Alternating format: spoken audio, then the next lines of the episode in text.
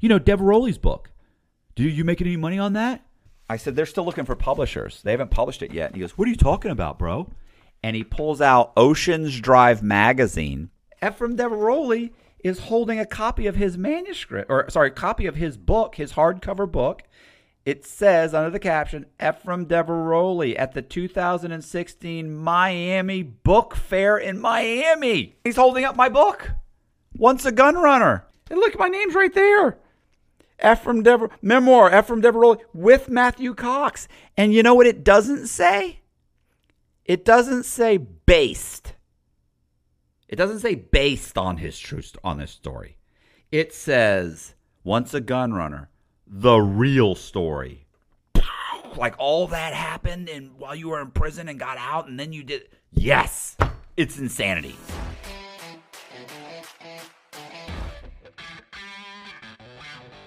Hey, this is Matt Cox, and I am continu- continuing on my prison story.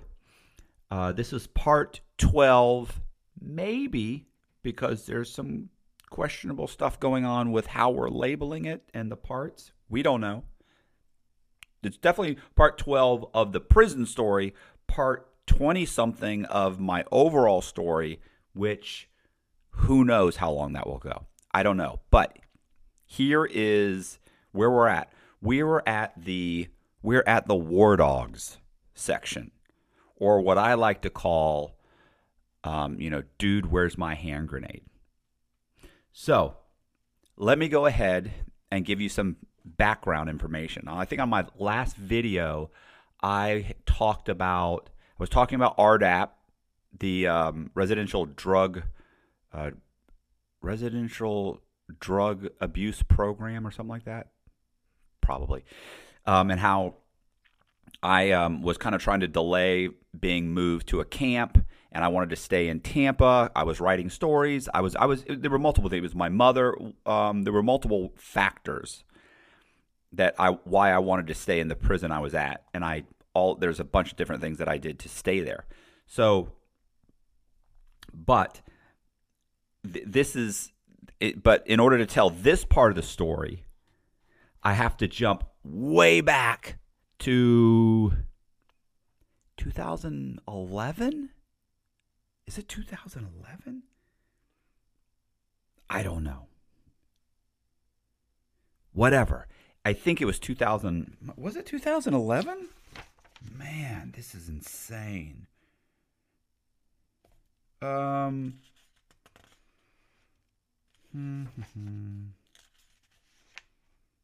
Yeah, yeah, I want to say it was like 2000, probably 2011, 2012 ish. I don't know the exact dates. Yeah, I want to say it was late 2011. So in late 2011, uh, I, I I had just finished my memoir. So I had just finished my own personal memoir. I had been writing my I started my memoir in let's say 2009 because I had gotten to prison in 2000. You know, I was arrested late 2006. 2007, I was kept in uh, U.S. Marshals holdover while I was um, uh, while I was um, waiting to be sentenced. Then I got sentenced in 2007. Late 2007, I got to prison. By 2009 or 10, I was in the low security prison, and I started writing my story. So I wrote my I was in the middle of writing my story and multiple things had happened or were happening. Uh, I'll give you uh, I'll give you a it's it's like super complicated. So if I'm if I'm st- stammering or seems a little sketchy, you know, cut me some slack, bro. There was a bunch of factors going on here. And I'm also wondering how much I how far back I go for context. So I started writing my memoir because once I, if you've been watching this, you understand that I was interviewed by a bunch of programs. Uh, I, I had been on the run. I got caught. I was interviewed by American Greed, Dateline, those types of programs. They came out. I was I had was trying to get my sentence reduced. I was doing a bunch of stuff. But one of the things that continually happened was people kept saying, "Hey, you need to write a memoir." So what I did was I ordered a bunch of books, a bunch, whatever, two or three books. And, and to be honest, like out of whatever two or three books that I ordered, the best book I read was a book by this woman who's written like three or four memoirs about herself, and it, it was a book called about how to write memoirs. And it was just this little tiny book. It was probably maybe uh, maybe fifty or hundred pages, and I read it, and it probably had the the most profound impact on me as far as writing. So what I did was I started writing, started writing my my my memoir, and I had just finished or was finished. I had just finished my book, which is is sh- shark in the housing pool right here. Shark in the housing. Shark in the housing pool. That's a good one too. That's a good. That's right. Shark in shark in the housing pool. So I just finished this book. It's a very good read. And I called it Shark in the Housing Pool, by the way, because one of the articles about me and my co defendant was in Bloomberg Business Week, and they called it Sharks in the Housing Pool. So I went with Shark in the Housing Pool. And I did this, by the way, before I'd ever heard of the Wolf of Wall Street. Because then, it's funny because when I named it that and people were reading it, they were like, oh, Shark in the Housing Pool, like the Wolf of Wall Street. And I was like, like what's what's that? And then eventually the book got on the compound, and I read, I saw the book, and I was like, oh yeah, okay, I get it, yeah, that's that's cool. But actually, I just stole it off from, uh, I stole it from uh, Bloomberg Business Week. Anyway, I digress. Here's so here's what happened.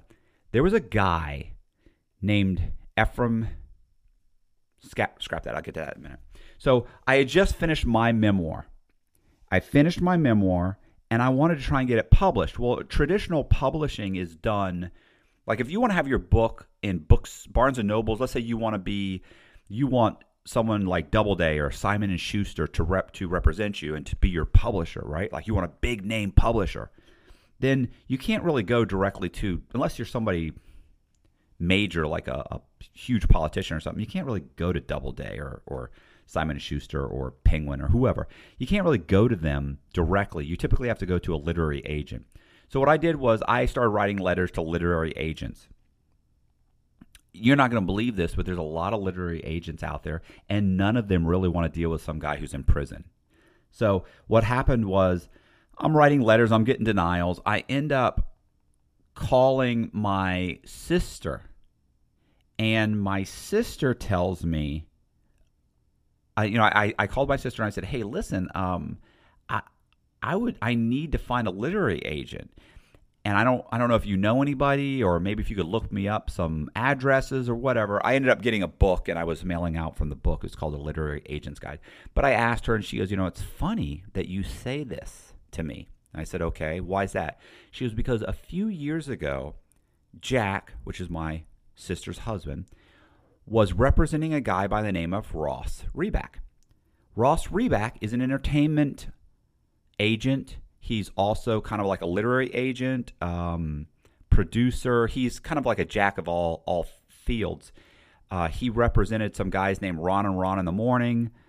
Um, they uh, they were huge. They were you know they're like Howard Stern or um, Bubba the Love Sponge. Those guys like he'd represented them. Like Ross was he, represent, he represented a bunch of people. Well, my brother in law had represented him in a lawsuit, and they were flying to Los Angeles to settle the lawsuit. And as they're flying to Los Angeles, Ross, or well, my brother in law says to Ross, he says, So what are you going to do after this? He says, um, he goes, You know, I don't know. He said, I'm not sure. He said, I, you know what, I, I really, what I want to do. Now, of course, Ross is a multimillionaire. Ross says, you know what I'd really like to do is I would like to I'd like to produce a movie. Like I'd like to be involved in actually getting a, a movie made. And Ross uh, basically had purchased the a book that was called um, Mob Lawyer. It was a book that had been written by a lawyer who'd represented a bunch of mobsters, and he was in the process of trying to get that movie made. Well, he says, uh, I, I, I'd like to be a part of that. And he said, you know, he's, but I, it just doesn't seem like the movie, that, the book that he was representing was going to be able to it, turn into anything, right? So it had a bunch of big name actors um, that were interested, but you know, you have to write a screenplay. It's called pay to play. You have to pay somebody. Like, you know, you give some screenplay writer listen, it's a very clicky business. The point is, he had some issues with it, and he said to my brother-in-law, he goes, "You know what be?" He said, "I'd really like to make some kind of a crime movie or something like, you know, Catch Me If You Can or something like that." He goes, "You know," he goes, "There's a guy right now from Tampa that is on the run." And the authorities are looking for him. And I've read a bunch of articles on this guy. And he is super interesting. And he had just got caught in like a bank and he talked his way out of it and they let him go. This guy is he's I think he's like at the top of the Secret Service most wanted list or something. And my brother-in-law looks at him and says, "Yeah, I know who you're talking about." He goes, "His name's Matt Cox." He goes, "He's my brother-in-law." And he goes, "Are you serious?" And he goes, "Yeah." He said, uh, "He's my brother-in-law." He goes, "Don't worry." He said, "They'll catch him eventually. He'll go to prison." He goes, "And I'll introduce you." So, you know, my brother in law had no confidence in me. Um, it just, just coincidence that he was right. So, anyway, uh, so my sister tells me this, this whole, you know, tells me that Ross has always wanted to meet me and possibly represent me. And I'm like, oh, wow, I just finished my memoir. And she goes, send it to me. So I make copies of it and I send it to her. She sends it to Ross. Ross reads it. They Ross and my brother-in-law schedule a time to come see me. Now, Ross, because he came with my brother-in-law, my brother-in-law was a lawyer. He was a, he ended up getting approved to come see me, even though I didn't know him prior to prison. See, typically to go see an, a federal prisoner in Coleman, you have to have a pre-existing a, a pre-existing relationship with them. But I didn't have one with Ross, but they approved him anyway. And I'm pretty sure I even went to my probation officer, I went to my um, counselor and begged and pleaded him. And he said, "Well, if he's coming in with your with your brother-in-law, then you know I'll consider him like." You know, a, a legal associate or something like that. I forget what he said, but he, he ended up appro- uh, approving him, which was like a miracle. So they come in. I meet with Ross. Ross says, "I've read the book," and he said, "You you need to rewrite." He said, he said, You need to rewrite the book. This actually takes place over two meetings, but he goes, You need to rewrite the book. He goes, Because I read the whole book and it, it just, it was, it's, a, it's an amazing story. He said, But you didn't put enough about you in there. So at that point, I was in the middle of reading these books that I had ordered. What is this is going on and on? Is this too much? Is it too much? Too much back? Is it too much? Tell me. Listen, you can always fast forward. So um, I, I, was in the middle of, you know, I, I read these books and everything, and I, I, I was trying to anyway, I, I kind of so I was like, well, what do you, what should I do? So Ross was like, you need to rewrite some parts of it. So I rewrite a few parts of it, um, and it comes back and or Ross reads it again. He comes back. and He says, bro, it, he goes, it was amazing. You know, you did an amazing job. You know, you talked about your father because I had left out some stuff about my father, about you know his alcoholism, about being raised by him, having a learning disability. Like there's a lot of little things I had left out, and I went and put those things back in there, beefed up the book a bit, little bit more, made me more of a gave gave the reader more of a background on me. Anyway, the point is, I met Ross. Ross said, I'm going to represent you on the book, on, on your book. I said, Great. While that's going on, it just so happened, this is now, this is late. Now, at this point, we're talking about it's late 2000, or probably mid, mid to late 2011 a guy by the name of Efraim Diveroli came on the compound. And I'll tell you who Efraim Diveroli is. Efraim Diveroli is the guy or the character played by Jonah Hill in the movie War Dogs. If you've seen War Dogs, you know what the movie's about. And I'll get into that in, in a little bit. But the the background for that is there's a guy named David Packouz and a guy named Efraim Diveroli. Efraim Diveroli owned – and was running a company called AEY. AEY, what he, he it was just him. When I say running, he had a corporation. He had a corporation, and his corporation basically had gotten he'd managed to get himself approved on the government a government website that allowed you to bid on contracts and he was bidding on contracts well he brings in this guy david packouz to help him he's a childhood friend and they're bidding on arms deals and we're talking about like providing like 10,000 AK 47s to the Iraqi security forces. And if you don't know what that is, the Iraqi security forces are like when we went into Iraq, we set up their security forces, right? Like their police and their armed forces, and we set them up, and we also funded them. We also gave them all their their uh, their weapons. Well, there was a ton of weapons that were hanging that were sitting around, which were from the old from the Soviet Union. So a lot of countries had just stockpiles of AK-47, 7.62 rounds, um, Dragunov sniper rifles, um, you know, just mortar rounds, like all this stuff from the Soviet era. Well, Diveroli was buying that stuff and and then sending it to Afghanistan or, or, or Iraq.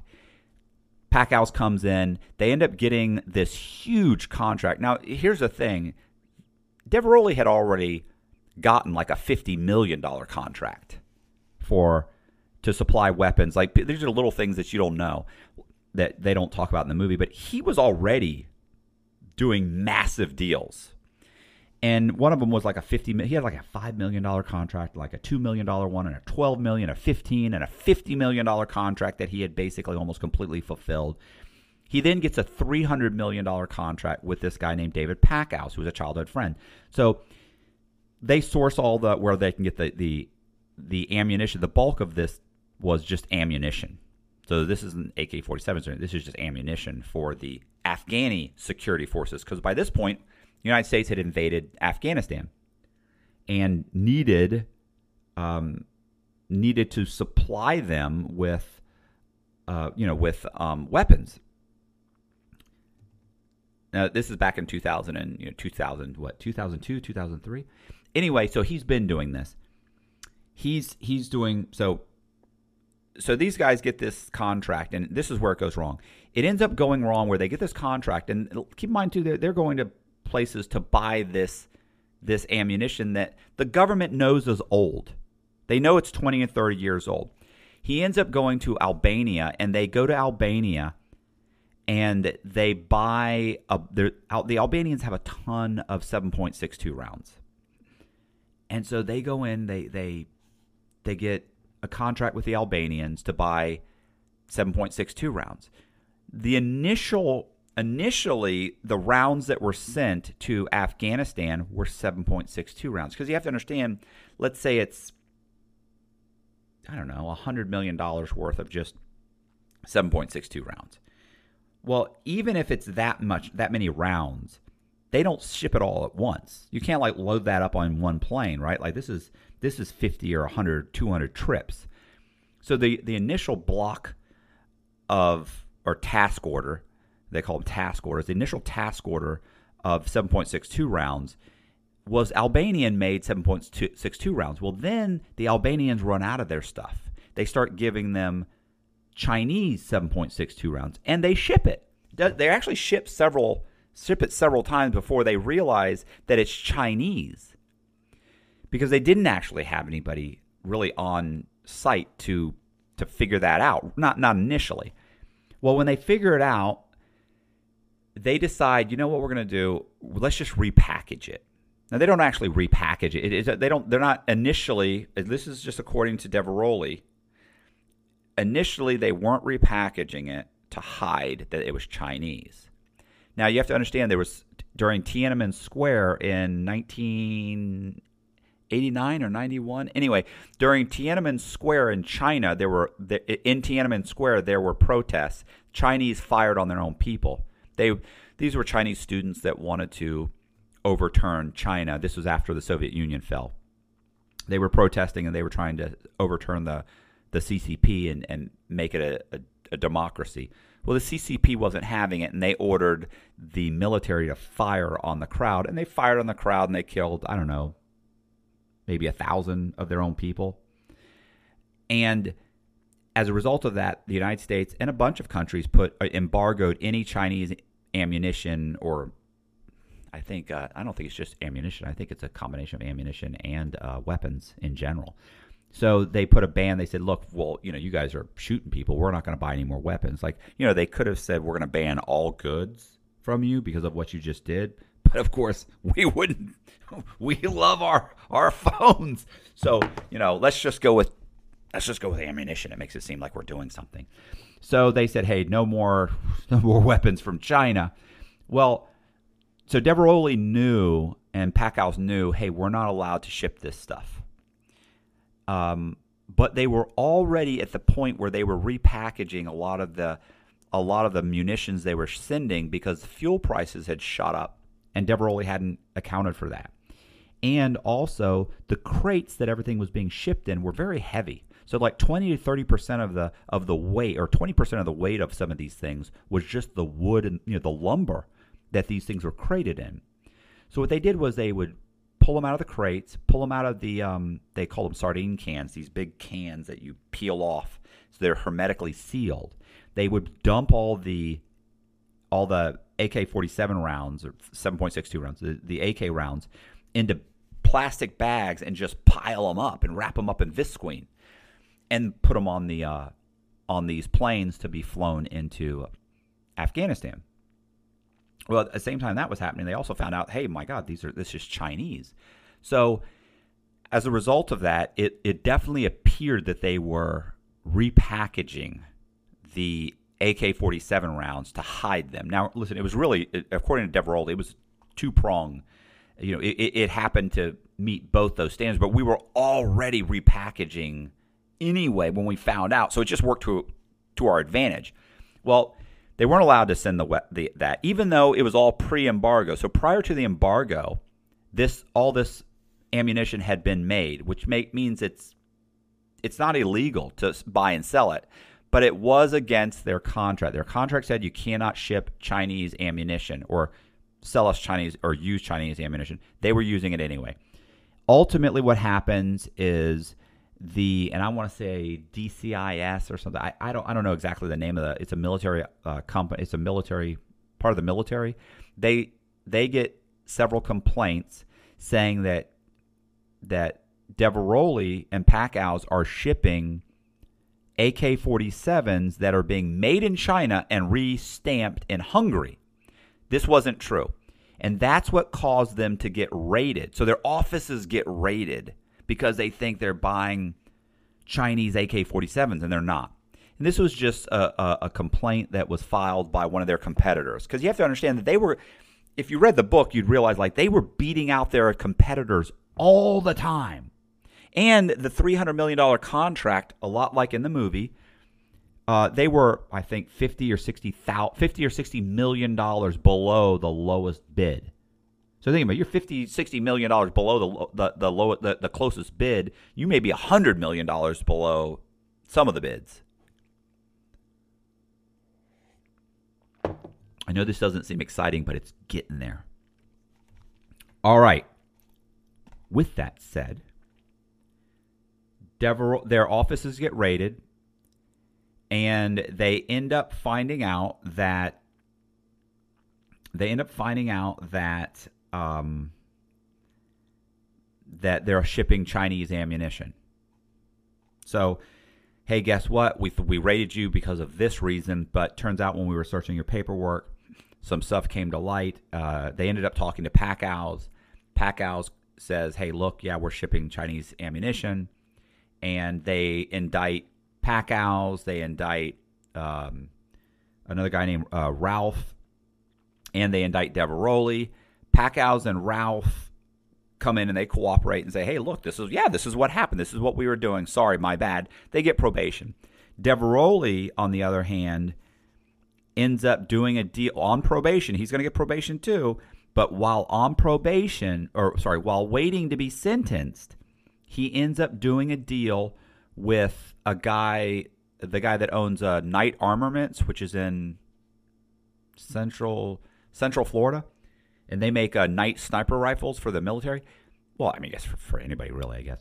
Anyway, he's doing a deal with with uh, them, and he leave he leaves the jurisdiction. He can't leave the southern jurisdiction of Florida because he's gone like a he's on a um I don't know if he was on an ankle monitor at the time, but he ends up leaving the jurisdiction. When he leaves the jurisdiction, he ends up uh, there's a an ATF agent, and the ATF agent ends up handing him like a nine millimeter, telling him they're going to go shooting and uh, because because he actually grabbed the nine millimeter and held it, they arrested him immediately for being a felon in possession of a firearm. Just because he held it. And he handed it to him. He brought he brought the gun. Like, listen, Diveroli totally got screwed on this, by the way.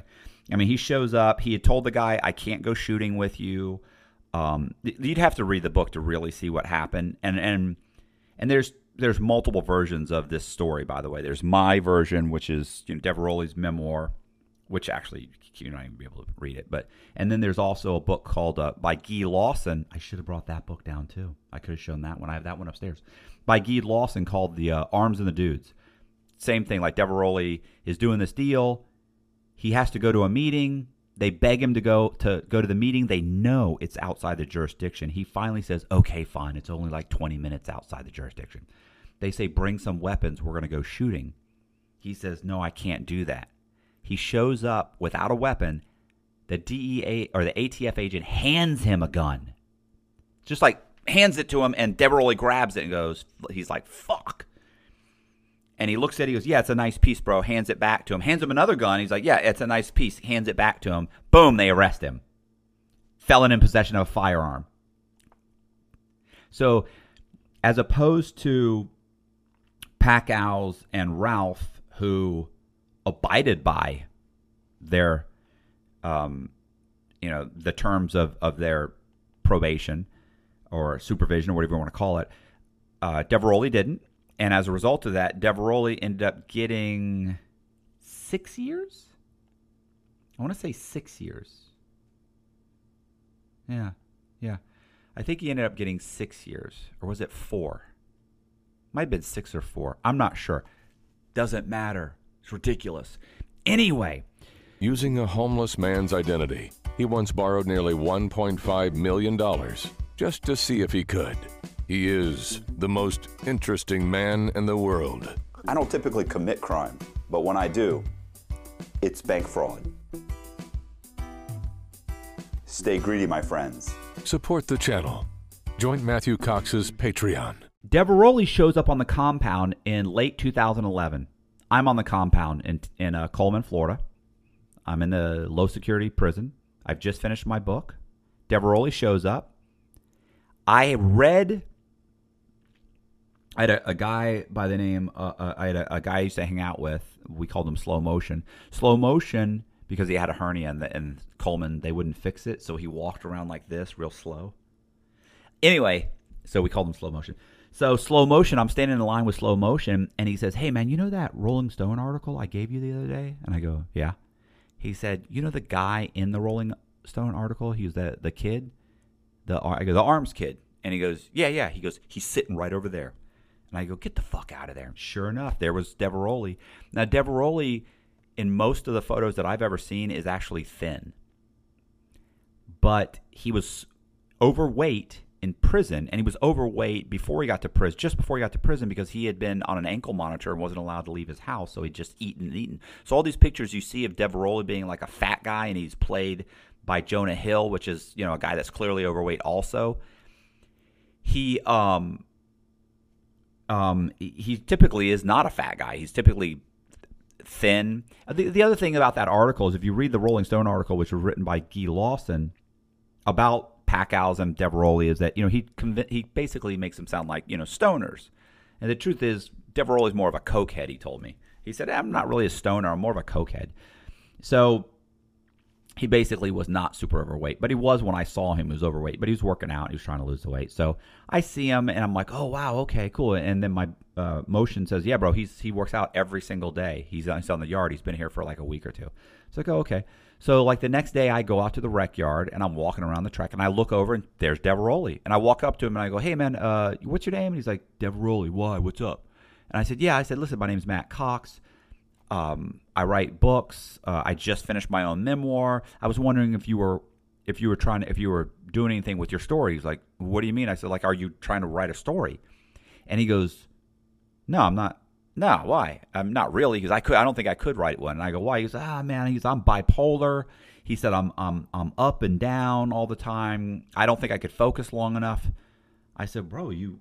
I read that Rolling Stone article. Like what you did was incredible. Like you got to be pretty bright. You should be able to focus long enough to write a story.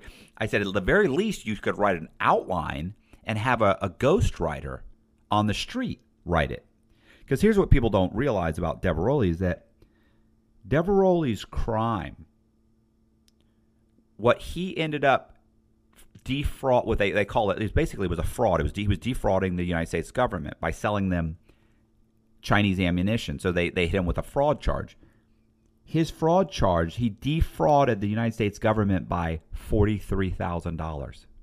That's what his fraud charge is. He and he paid it. He paid the 43,000 before he even showed up for you know, he just cut him a check. So Diveroli had made millions and millions of dollars. So this guy's got four or five had 4 or 5 million dollars just sitting around, right? So I was like, bro, you clearly have enough money. Why wouldn't you get a ghostwriter to write your story for you? And he goes, Well, I don't even think I could write an outline. I don't even know how to. I said, Bro, I just finished my book. I can help you write an outline. And he was like, Yeah, I'll think about it. And I go, oh, Okay. And I, he was really very arrogant. So I keep walking the track, and maybe a couple of days later, I saw him. I said, "Hey, man, so what do you what do you want to do? If you need my help, I'll help you out." And he's like, "Why would you do that?" I said, "Bro, I just do it just to help you out. I got nothing else to do." I said, I've al- I'd already decided I wanted to start writing other inmate stories. I'm just looking for one. And yours would be great. I can help you hone my skills, help you out, see how the process works. Like, that's all I'm thinking. Well, he goes, Oh, let me think. I'll think about it, bro. I'll think about it. So we see each other. Listen, I swear to you, we continued back and forth, but for like a month or two. It starts coming up on, I want, let's say November or December. And he, every time I'd see him on the compound, we'd be walking by each other, and he'd go, "Bro, still thinking about it?" And I'd be like, "Like you douchebag." So, you know, I could get like at this point, it's like, okay, like I'm trying to help you out. So then one day he sees me, he goes, "Hey, bro, what's up? What's up? Hey, what's your what's your name? Matt? Matt?" I go, "Yeah." He goes, "Hey, um, Matt, listen, man." He said, "Did you hear that they that Guy Lawson, the guy who wrote the story on in Rolling Stone about my case?" And I went, "Right." He goes, "He just optioned the life rights of." Or, or, or the film rights to the story. He just optioned the film rights to the story. I go, okay. He said, yeah, yeah, bro. Um, he goes, he said, he. I go, who bought it? And he goes, uh, Warner Brothers bought it. Um, he said, yeah, yeah, RatPac uh, Entertainment, I think they call it. He goes, you know, the guys that do the Hangover movies. And I went, I was like, like, like that's like Bradley Cooper and like Todd Phillip, like Todd Phillip, like who? And he goes, yeah, man, he's he's the Hangover movies. They're they're gonna make the guys that do the Hangover movies. They're gonna make a movie about my life. And I went, wow. And he's like, right, cool, right? And I went, wow, bro. I said, I said, you seem like a pretty smart guy.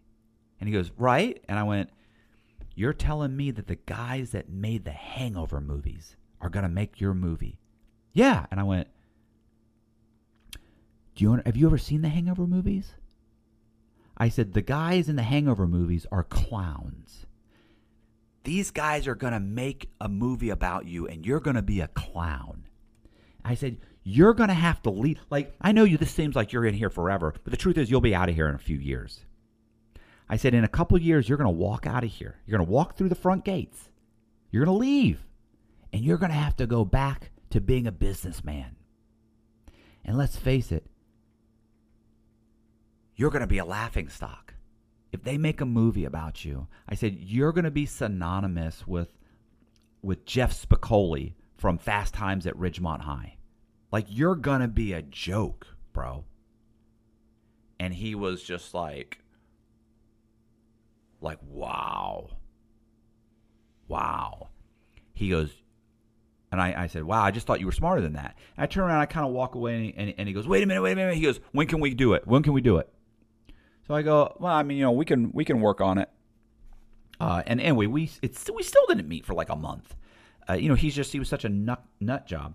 So we end up meeting like a month later. And I'm sure I've gone over some of this before, right?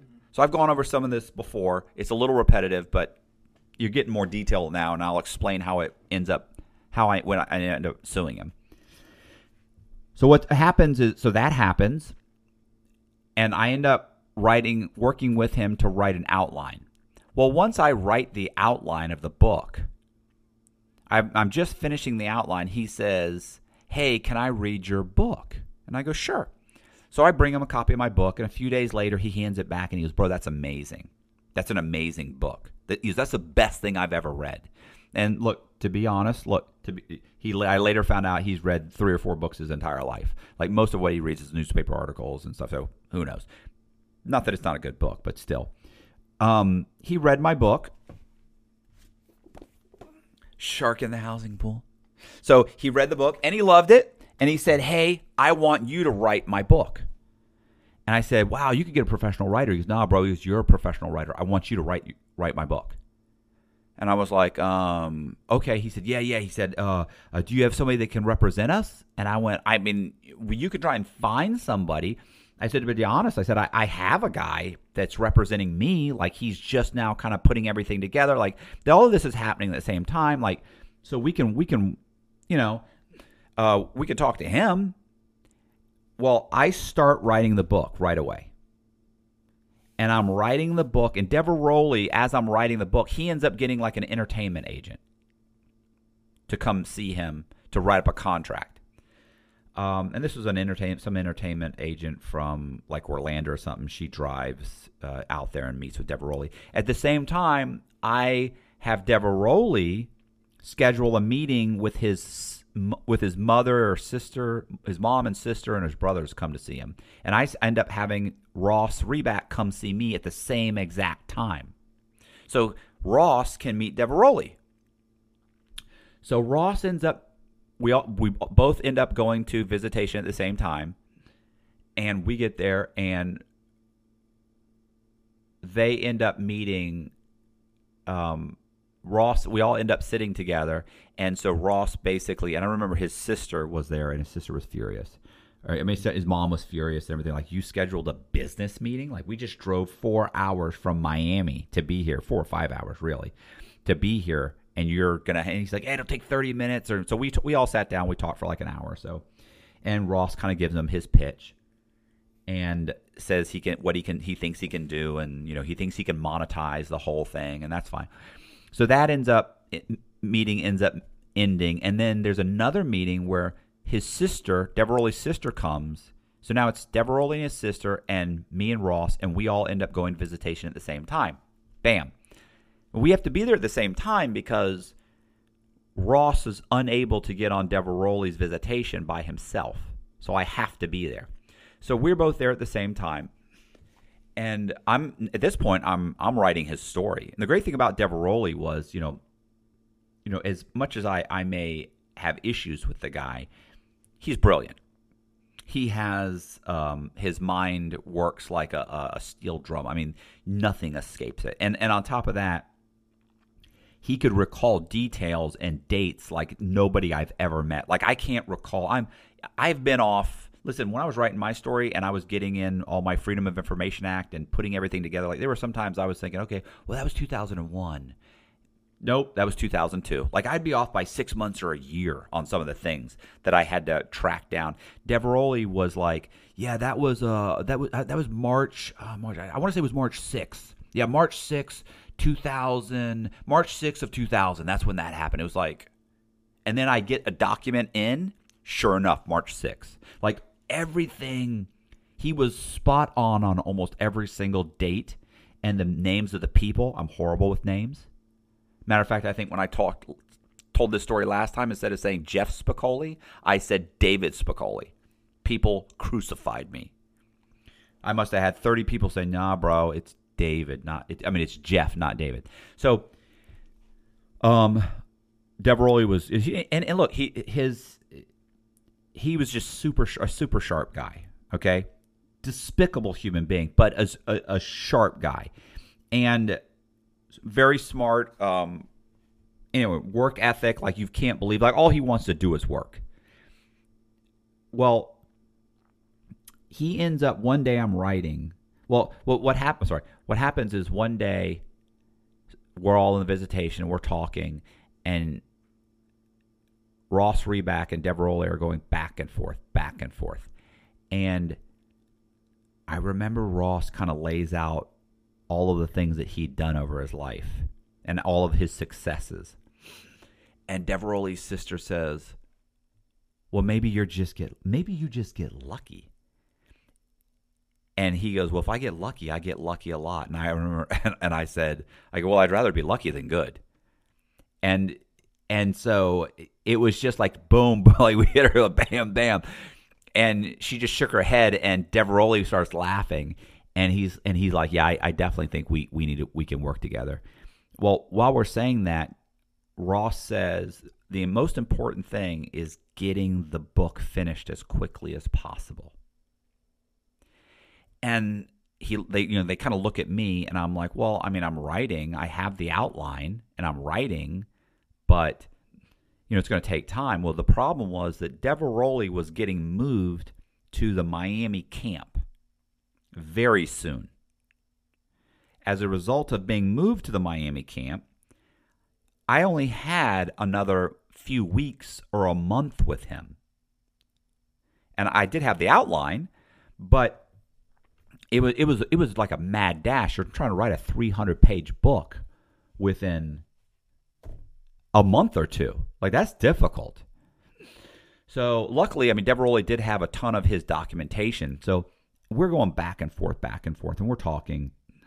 And Ross was like, "We have to get the book done and published before the movie." Or keep in mind, at this point, they haven't even made a movie yet. They had optioned the film rights to the movie, and they were and Warner Brothers was writing a having a script written, but the script, it turns out, the script when they when they went to Jonah Hill, Jonah Hill wasn't happy with the script. Supposedly, and this is what I was told later, was that because it didn't have enough in there about Jonah Hill or about Diveroli's character. Now, so this is they don't even know that the listen, movies are optioned all the time. Let, us say Hollywood options a thousand movies a year, right? The the various studios they make three, so they pay for a, a thousand different options. They end up making three. So the average studio makes about three movies, three major motion pictures a year. I mean, you know, the likelihood this was going to get made was slim to none. It was possible, but there's lots and lots of movies that I'm sure you stories I'm sure you can think of that you're like, that was amazing. That was it. Like, oh my gosh, oh that's great, that's wonderful, and that's gonna be a movie. That's got to be a movie, but it wasn't. They just don't happen. Like, there's just too many great stories for there to be for there to be that many movies. Not that there's not a ton of content. It's just that's just especially back at this time. Um, with Diveroli, uh, so Reback keeps saying we got to get a book out, we got to get a book out, and I keep telling him it's going to take time. It takes time. It takes time. And he's like, "Look, it's important we get a book out." And and I'm like, "Well, what is the rush?" He says, "One, I want to get a book out because that way we can we can try and get a publishing deal and get our book out before um before Guy Lawson puts out his book. Guy Lawson had written an article in Rolling Stone and he was turning it into a book." So we one, we wanted our book out first. Two, Ross said if I can get our book out first, I can try and get a, a series made or a, our, our own movie made. And if we can get our movie greenlit before Warner Brothers movie, most likely they will not do a movie and our version will come out. Okay, that makes sense to me too. They weren't that far ahead of us. Um, the third thing was he said, because uh, basically uh, Diveroli goes, yeah, well, what if that doesn't work out? He goes, if that doesn't work out, he or he says he goes, if that doesn't work out, and Warner Brothers makes the movie, and Diveroli goes, yeah. Reback said, then we'll sue them for theft of intellectual property. And we're all sitting there, and I remember being like, right, right, going, that doesn't make sense. How can you theft of what? He was theft of of his story. And I went, yeah, but the movie isn't being made based on Diveroli's story. It's being made based on David Packouz's version of the story. A lot of people don't understand this, but so I, I have a girlfriend, Jess. If Jess were to tell her version of she and I's story, and say, "Hey, I met this guy in the halfway house, and we we had this on again, off again, you know, romance, and then we ended up getting married, and we had three kids, and it was wonderful, and it's it's a love story." Okay, I can't sue Jess. Like I can sue her, but it's not going to go anywhere because they're going to say, "Why are you suing?" Well, she told my story. No, no, she told her version of our story, which she's allowed to do. Now, the the, the other the other exclusion of that is that, of course, I'm also allowed to tell our story.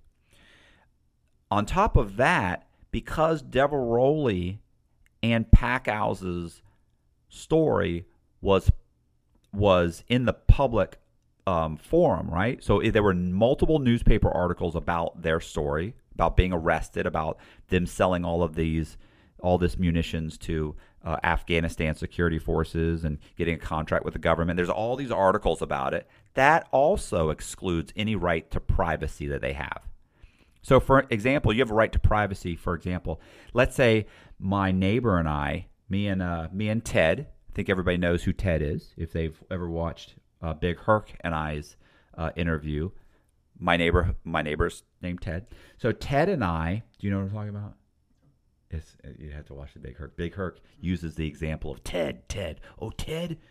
So Ted, you and Ted go to barbecues together. So Ted and I, me and my neighbor Ted, go to barbecues together. Um, well, if Ted's telling me stuff about he and his wife's relationship and him and how he hates his job at Walmart. Well, let's say I'm a writer and I turn around and I write a book about Ted. Ted can sue me because the truth is, Ted has an expectation of privacy. He was just telling a neighbor, you know, like he he he didn't expect any of that to be public. He didn't tell me for it to be public. He has an expectation. Now, if Ted were arrested for robbing banks and I wrote an article about Ted because I'd read all the newspaper articles on Ted and said he happens to be my next door neighbor. That's different. Now he's in the public, he's in the public light, he's in the public forum. He loses that expectation. And if Ted is a public figure, for instance, there's probably 50 books written on President uh, Barack Obama. He can't sue. Barack Obama cannot sue. Why? Because you're a public figure. So you lost your expectation of privacy. Secondly, if you're found guilty of a crime, and I even if it's not in the newspaper and I were to go to public records and look up all your indictment and and all of the motions and read and, and read your transcripts and write a whole story based on that.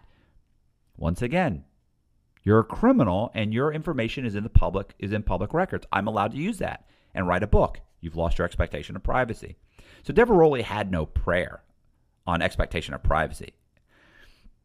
So I sat there and I said, I don't uh, to Ross back in the we're back in the uh, visitation room. I was like, I don't understand.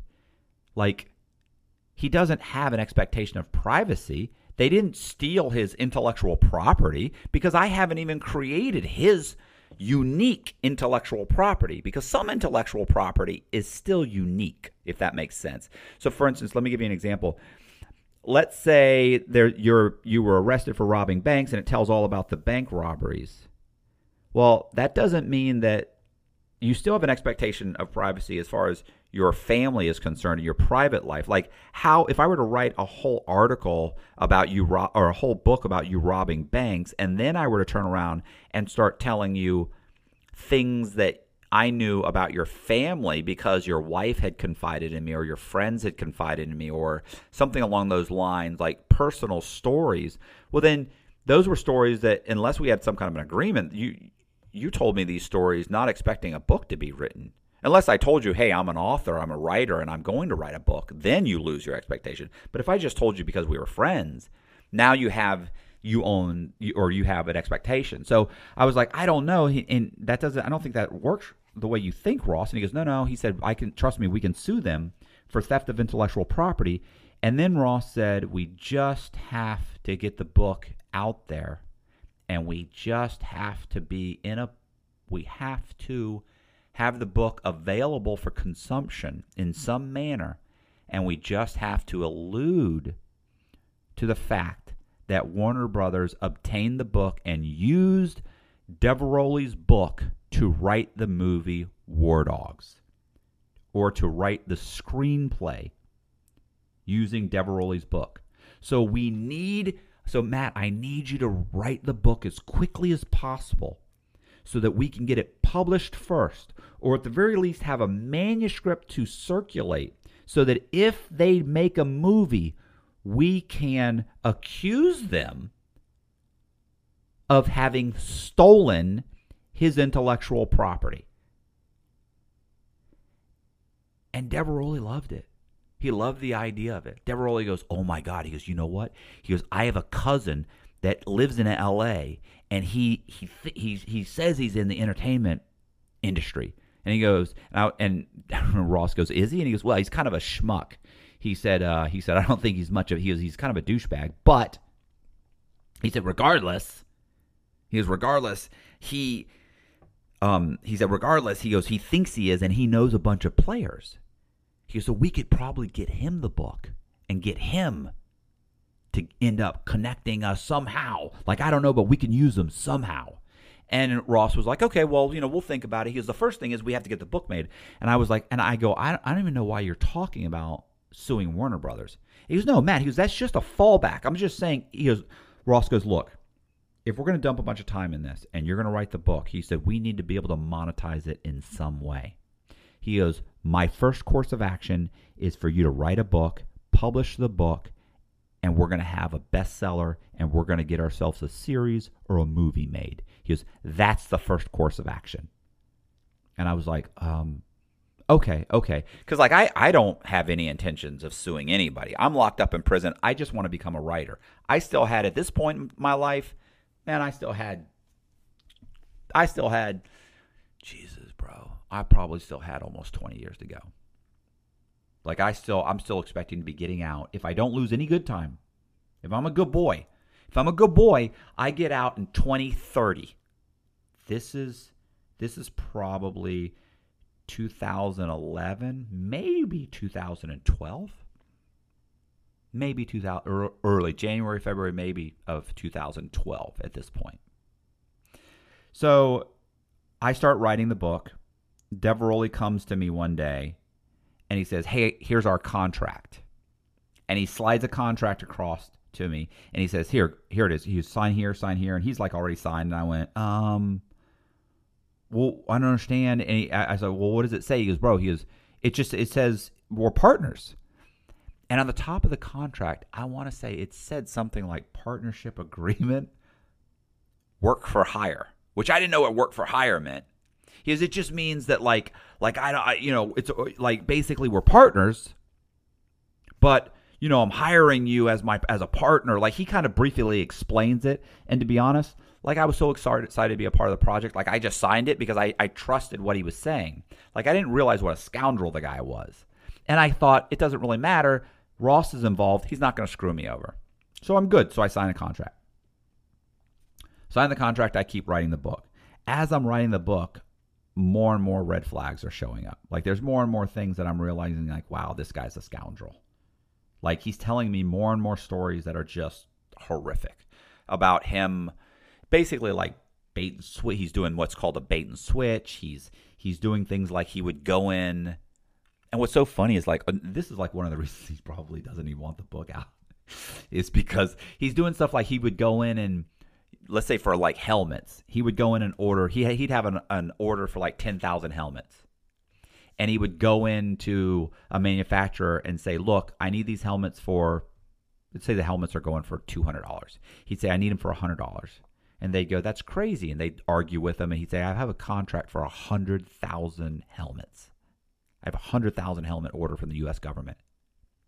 But I need the best deal possible. So they come down to, let's say, $110 a helmet. And he goes, okay. He goes, the first task order is for 10,000.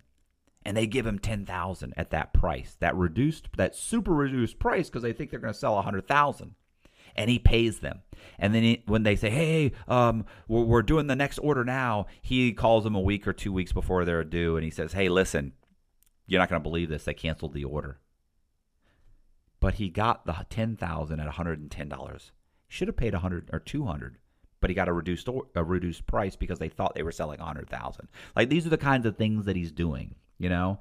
Or he would go and he basically said like it was a legal bait and switch where he would go in and he would yeah, you really have to he, he would go in and he would say um he would he would he would bid on a contract for let's say sniper rifles for let's say night night sniper rifles he would bid on a contract for sniper rifles at they cost two thousand dollars. Let's say really honestly, they cost like thirty five hundred bucks. He thirty five hundred, but maybe if you bought a bunch of them, you get them for like twenty five hundred. He would go in and say, "I can get them for two thousand dollars a piece," and he's going to get two thousand of them. Let's say it's two million dollars, a two million dollar order or something. I don't know the exact numbers, but a point is, is that the government says, "Okay, fine, we're you won the bid because a lot of people are bidding on it. He wins the bid. Great." He then turns around weeks later and goes to the government and says, "Listen, I want to fulfill this order for you." But it turns out that Knight Armaments cannot they cannot fulfill the contract in time. But I can I can provide you with an equivalent prod, um, uh, product, and that's allowed in the contracts. In those contracts, you're allowed to give them an equivalent. So he would say, "Here's the specs for the night for the night sniper rifle. Here is the specs for the Panther sniper rifle. The night sniper rifle is made in the United States. The Panther sniper rifle is made in South Korea. And they go for 1500 bucks. And he would then so, so now the government comes in and the US government says, "Well, can you get them there to us on time?" He says, "Yes, I can." He says, "Okay, we'll they go, we'll go with that." Keep in mind this is some purchasing officer in in um, in uh, Iraq. This is a purchasing officer in Iraq who's probably a 22 year old kid who doesn't care. They meet the specs, fine, we'll take those. Then he turns around goes to Panther and he argues with them to, to the point where he can get the sniper that Panther sniper sniper rifle for 1100 bucks. So imagine he underbid the he never he never was going to give you the the the night the night sniper rifle. You were never to get those. Like that two thousand dollars that he said he was going to get him for, or twenty five hundred dollars. He was never to give them to you for that.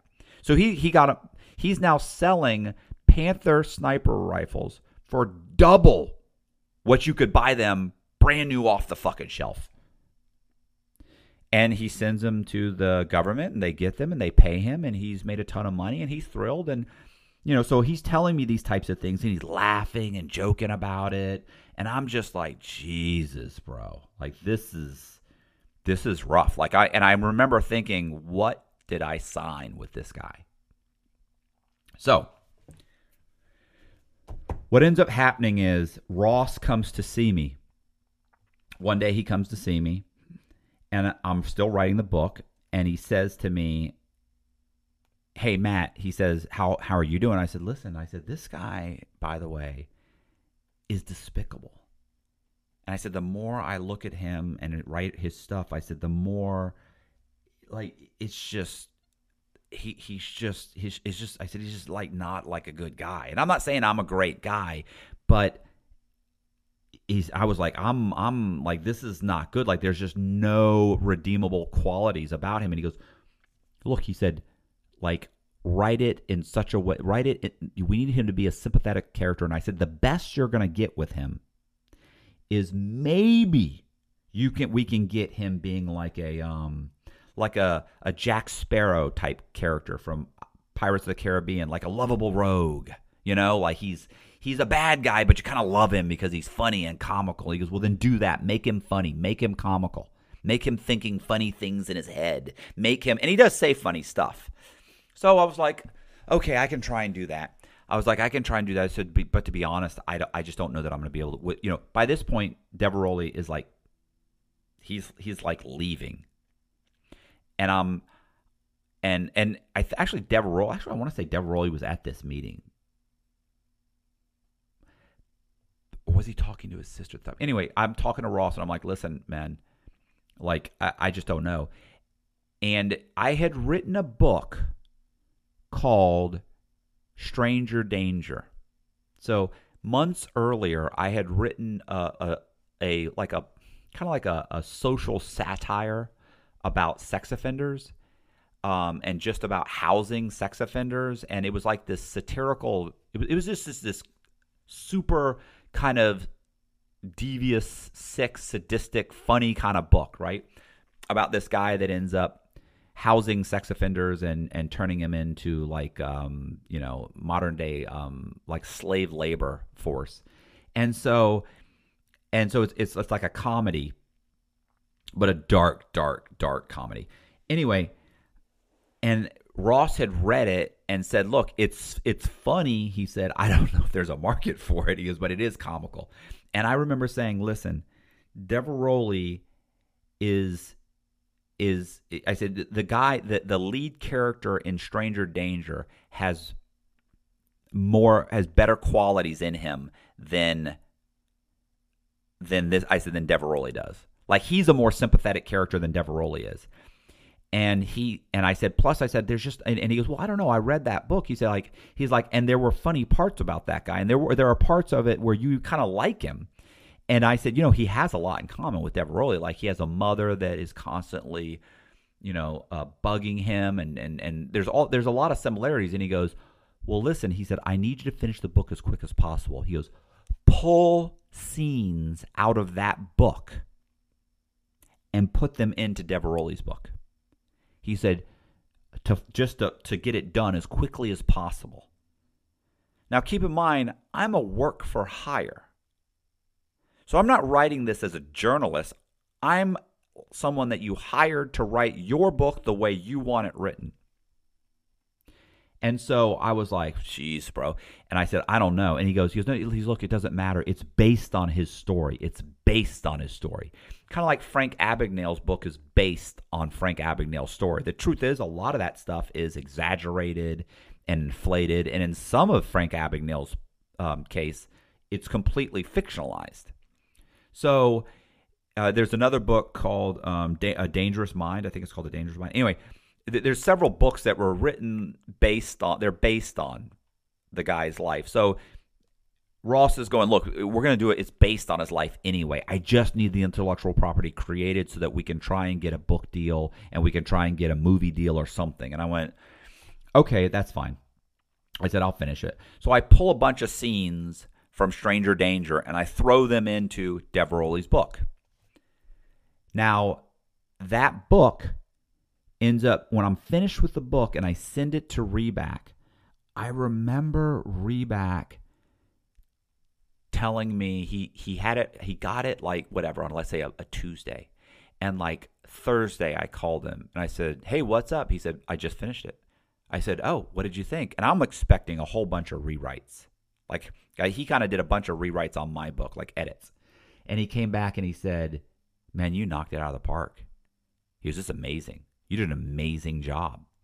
He said, My only problem is you made Coleman, the prison, he you made it sound like a, a, a summer camp, like a rough high school summer camp. You made it sound like it was a joke. And I go, It is kind of a joke. It's not like a real prison. I said, like, I've been to real prisons. I go, This isn't a real prison not that people aren't getting stabbed and it's not violent. I said, but you know, look, half the fucking guys here are sex offenders.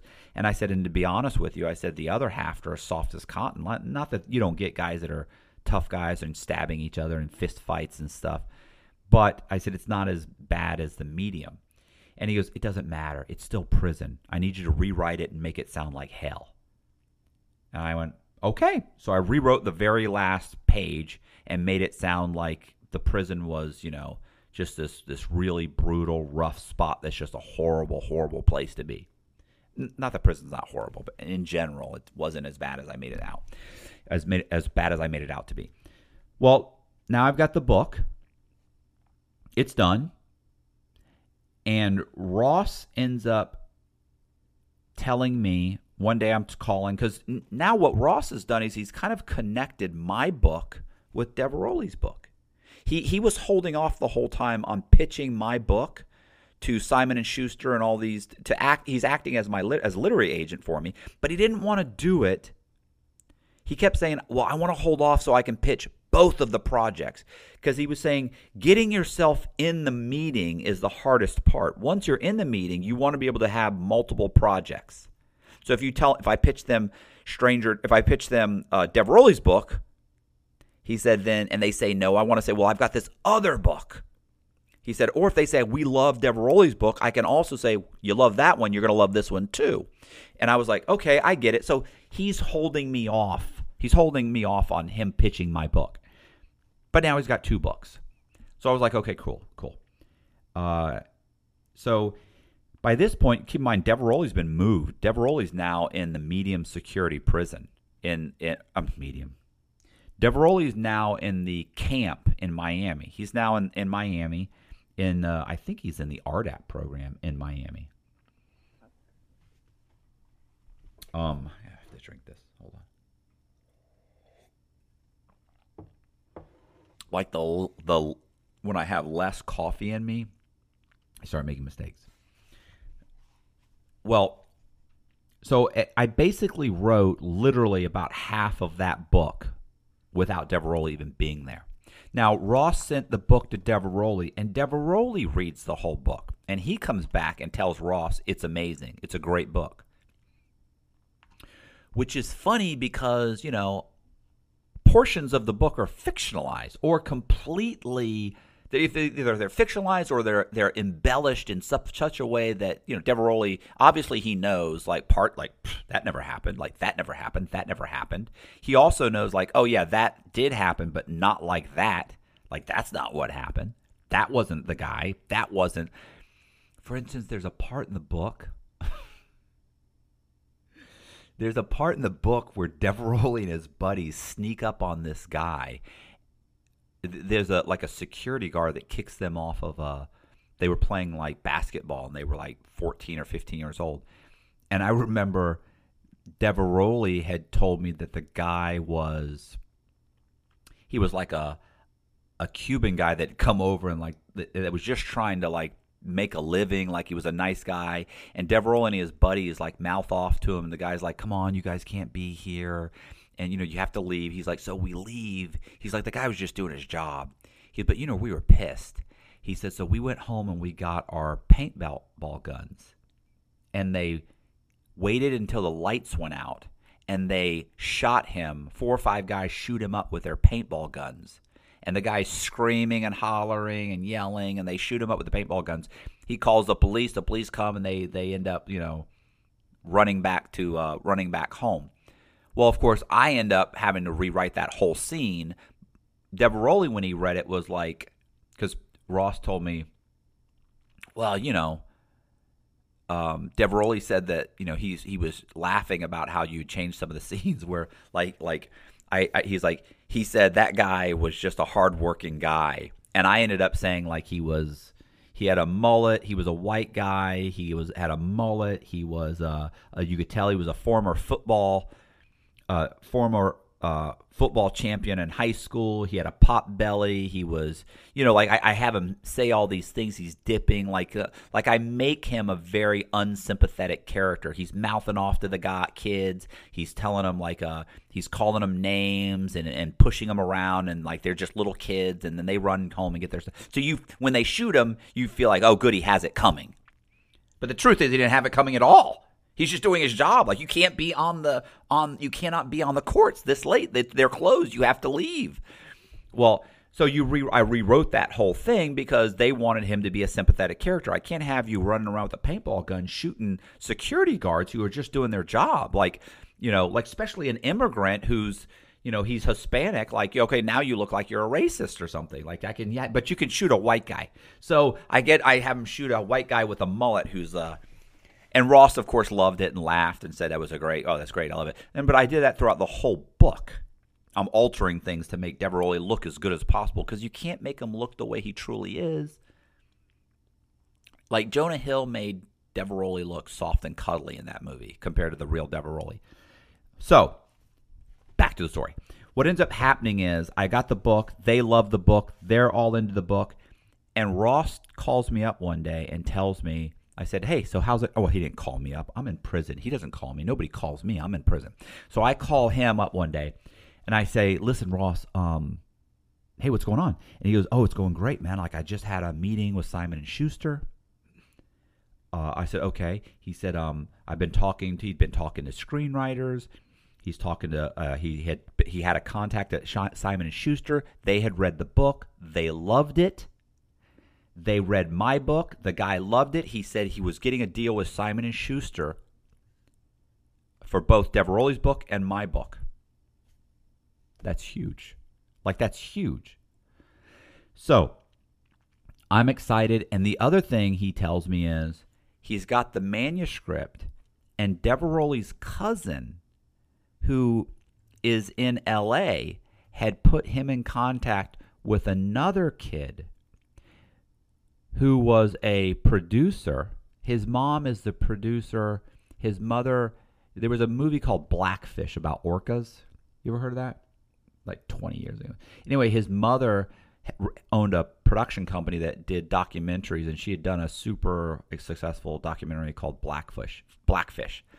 Well, her son, I forget his name, was partners with another kid, and they they the Diveroli's cousin had talked to them and said, "Look, my cousin's Efraim Diveroli. He just finished his memoir.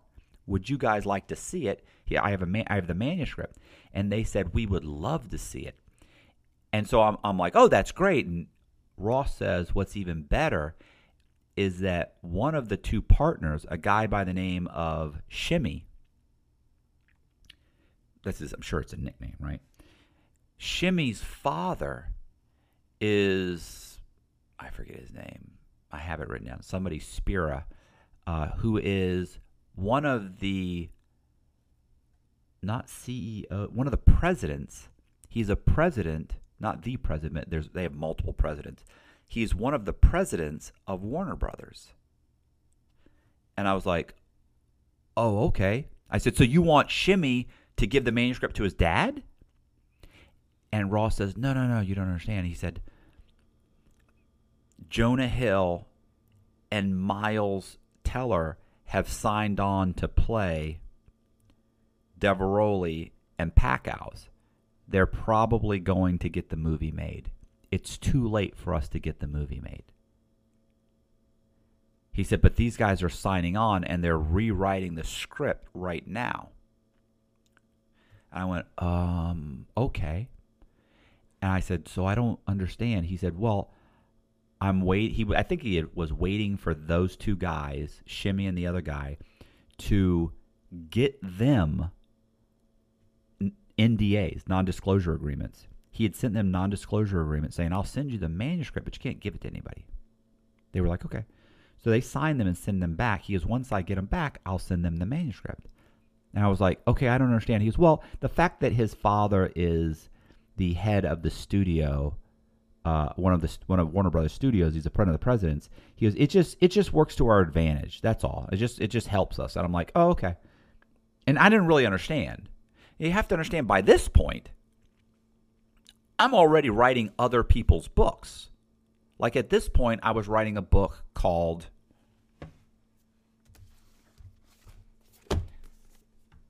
Bailout.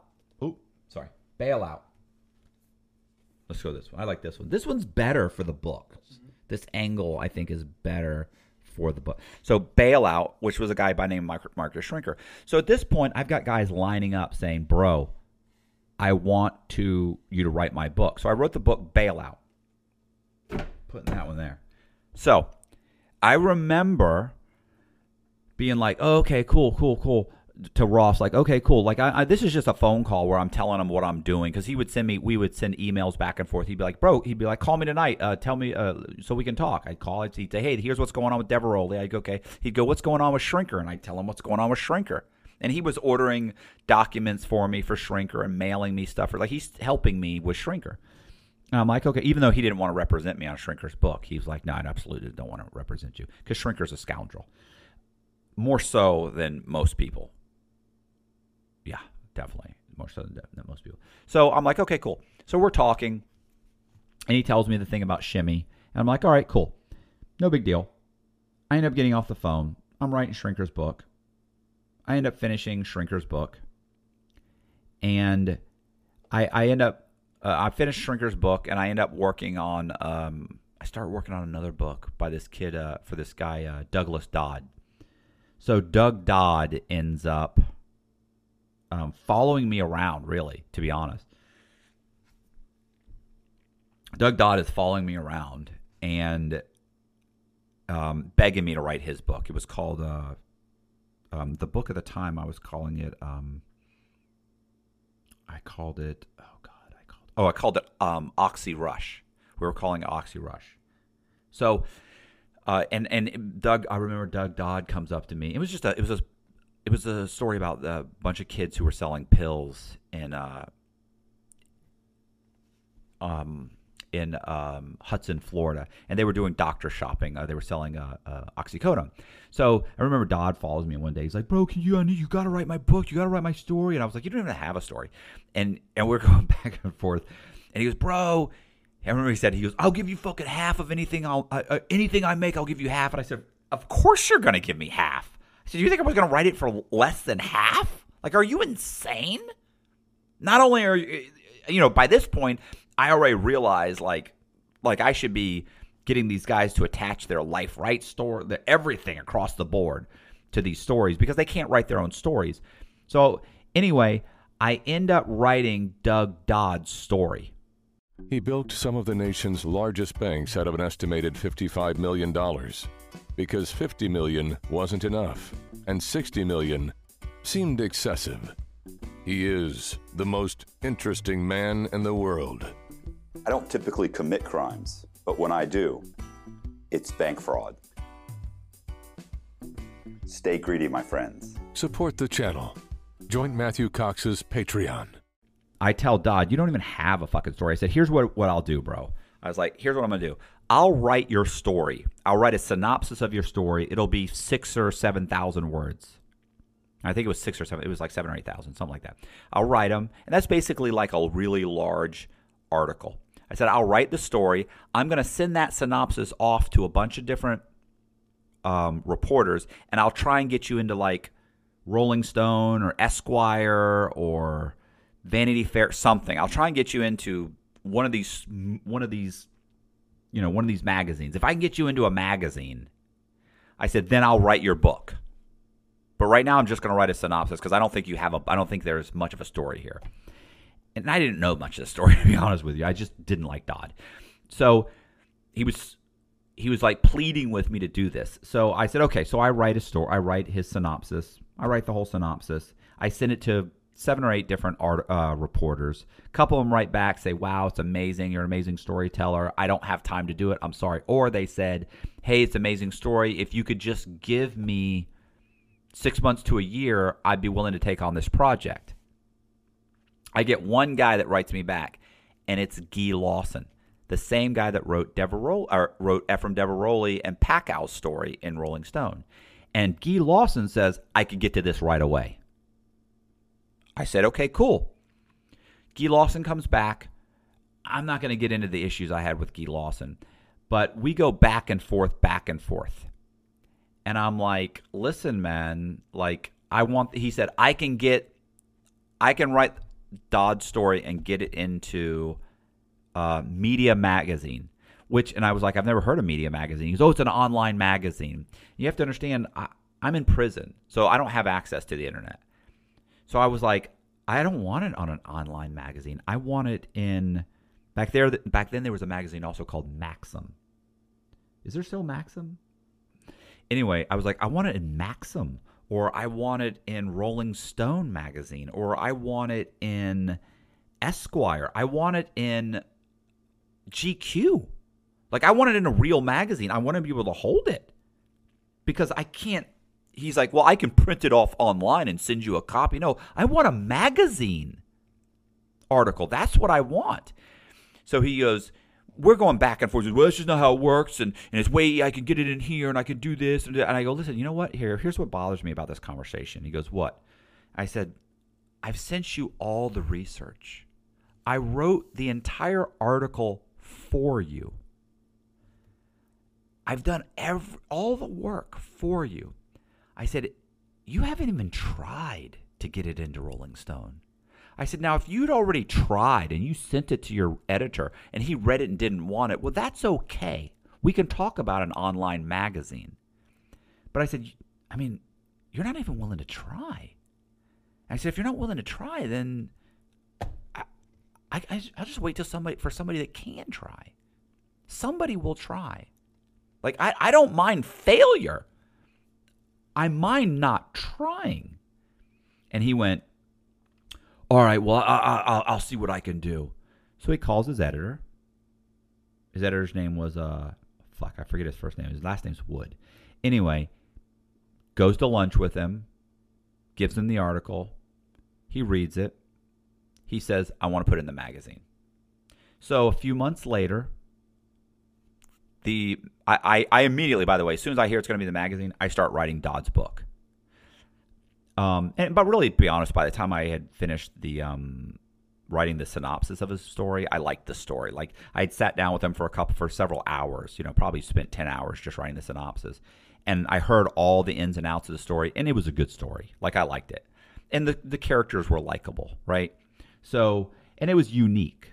There was a lot of cutesy, unique things about the story which were interesting, and and it wasn't just a regular bunch of scumbag kids um, doctor shopping. It was more than that, right? So it was it was like it was a good story. So okay, so um, Guy Lawson says he's going to write the story, and Guy Lawson said I'll write the story, and he said the story's going to be. He said I'm going to use parts of the manuscript. Now by this point, Doug Dodd has left prison. He left prison and went to the halfway house. And he has the manuscript. He sends a manuscript to he sends a manuscript to Guy Lawson. Guy Lawson comes back and says, "Matt, do you mind if I use some of the some of the manuscript that you wrote and some of the um the, the you know the article that you wrote, the synopsis?" And I was like, "Well, I don't know." He he goes "It's okay." He said, "I'm going to do that, but I'm going to give you credit." So I, it, the article will be from Guy Lawson and Doug Dodd and Matt Cox. And I went, "Oh wow." He goes, "You'll have been you'll you'll be a writer for Rolling Stone magazine." I was like, "Holy shit." Like, yeah, definitely. I want to do that. Let's do that. So, few weeks before the article comes out, Guy Lawson emails me and tells me that Oh, the guy's name is Sean. Sean Wood, the editor of Rolling Stone magazine. He was Sean Wood. Said I talked to Sean Wood, and he doesn't want you and Doug to be the authors of the article. He said he said it'd be better if I gave you credit in the body of the work. And I go, no, no, no, no, no, no. We agreed. We agreed. He said, no, no, Matt, it's okay.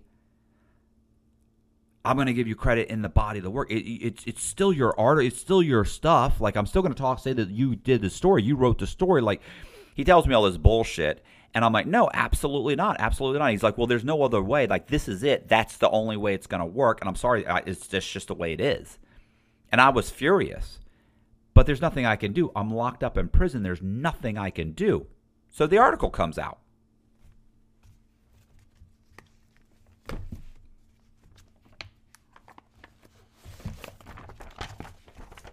So the article comes out in Rolling Stone magazine. Here it is. So let's go. Let's go that one. Look, that's the front cover. Okay. Now switch here. Huh? That's the article. Right? That's the article. He calls it The Dukes of Oxy by Guy Lawson. Guy Lawson didn't write any of this article. Guy Lawson pulled 95% of the of what's in here out of my synopsis that I sent him. He barely changed anything.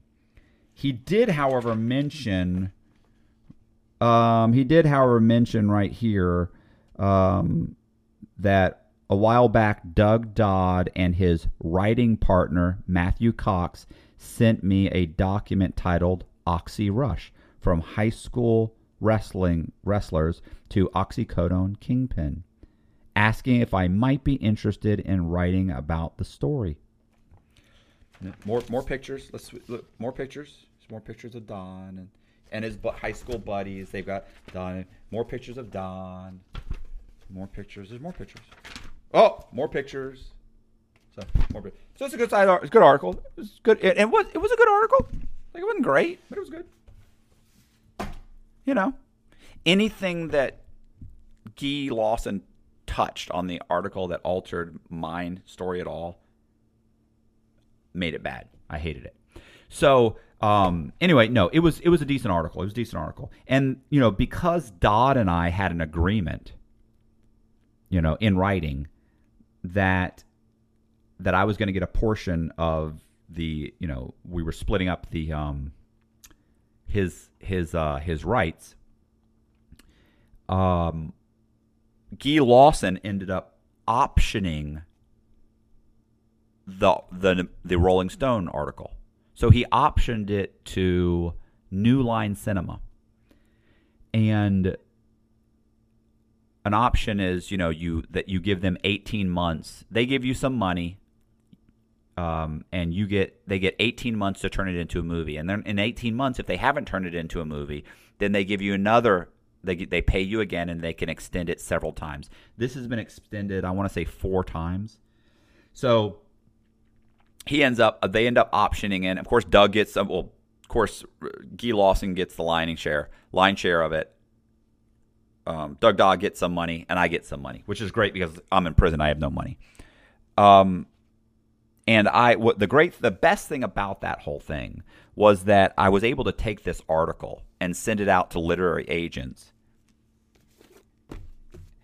and get a book deal. Now, the reason I didn't go to Ross Reback and get a book deal is because at this point, I, Ross had not pitched my book yet. He hadn't pitched. He was pitching Diveroli's book. He'd pitched Diveroli's book and my book, but he they didn't have a book deal. Like Simon and Schuster is trying to get them to sign. Diveroli isn't returning any letters. Like I've written him letters, I've tried to call him, nothing. I've got nothing from this guy. Ross is telling me, well, Diveroli doesn't really feel like he should be talking to you. You know, like he just got out. He's concerned. He's on probation. He, he, he doesn't want to get in trouble for talking to a felon. Like it's it's all bullshit. And it, it just it I just was becoming more and more distrustful of everything Reback was saying.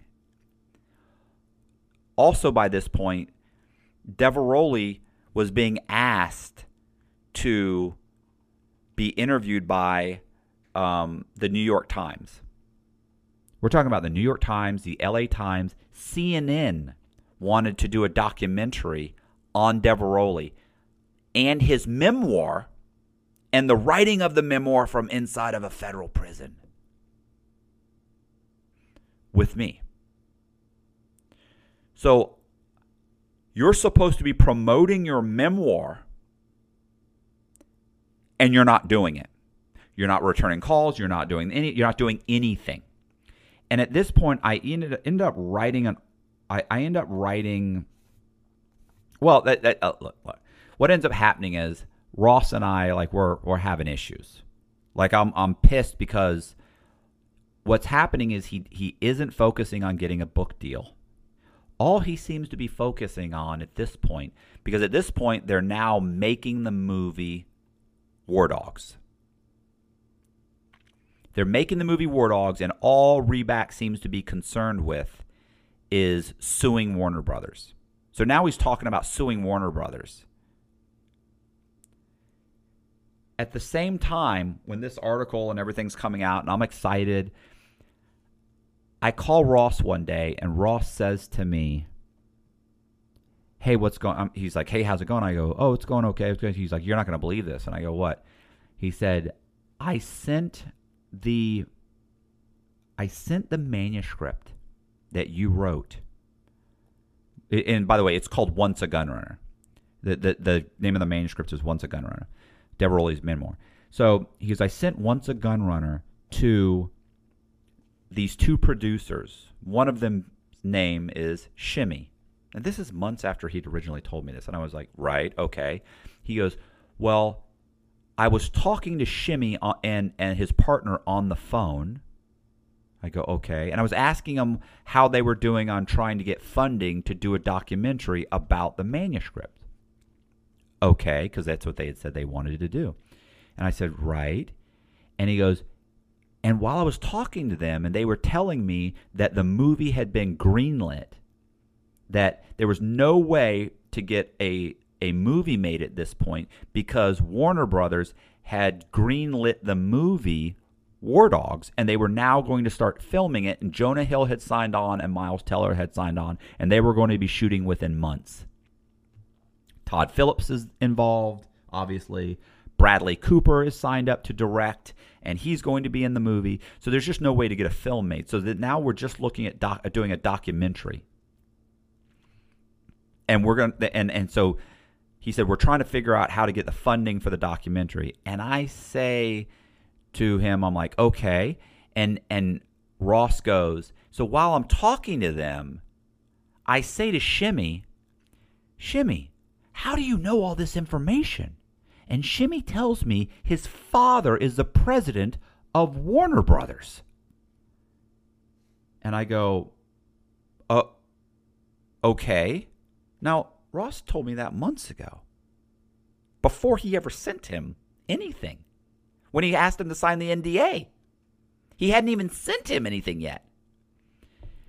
And and I was like, um, okay. And Ross says, and I told him, are you fucking serious? If I had known your father was the, was the president of Warner Brothers, I never would have sent you the manuscript.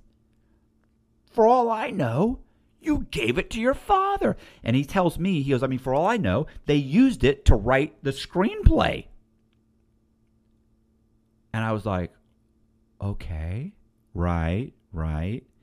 And all I could think of was, why is he saying this? Like, why are you telling me this? When I, you've, like, it was like, I guess he forgot that he told me that Shimmy's father was the president of Warner Brothers? Like, why are you telling me this? I know that's bullshit. Like that's a that's total bullshit. You knew all this prior to sending him that. So he says he gets super offended with Shimmy. And he says, I can't believe that you guys did this. And he hangs up the phone. He said, "So we're interviewing lawyers right now. We, have got the one this one lawyer right now that I'm, I'm talking to, and um, he this and he that and he and I'm going, like this is all he's focusing on, at all. He's and I'm like, what's going on with Simon and Schuster? Oh well you know i'm still kind of working with them and i just don't know if i'm eh, i'm not sure about i'm not sure if that's going to work out. Like it'll take them a while to publish the book and, and you know I, I don't you know it's it's like what the fuck is going on?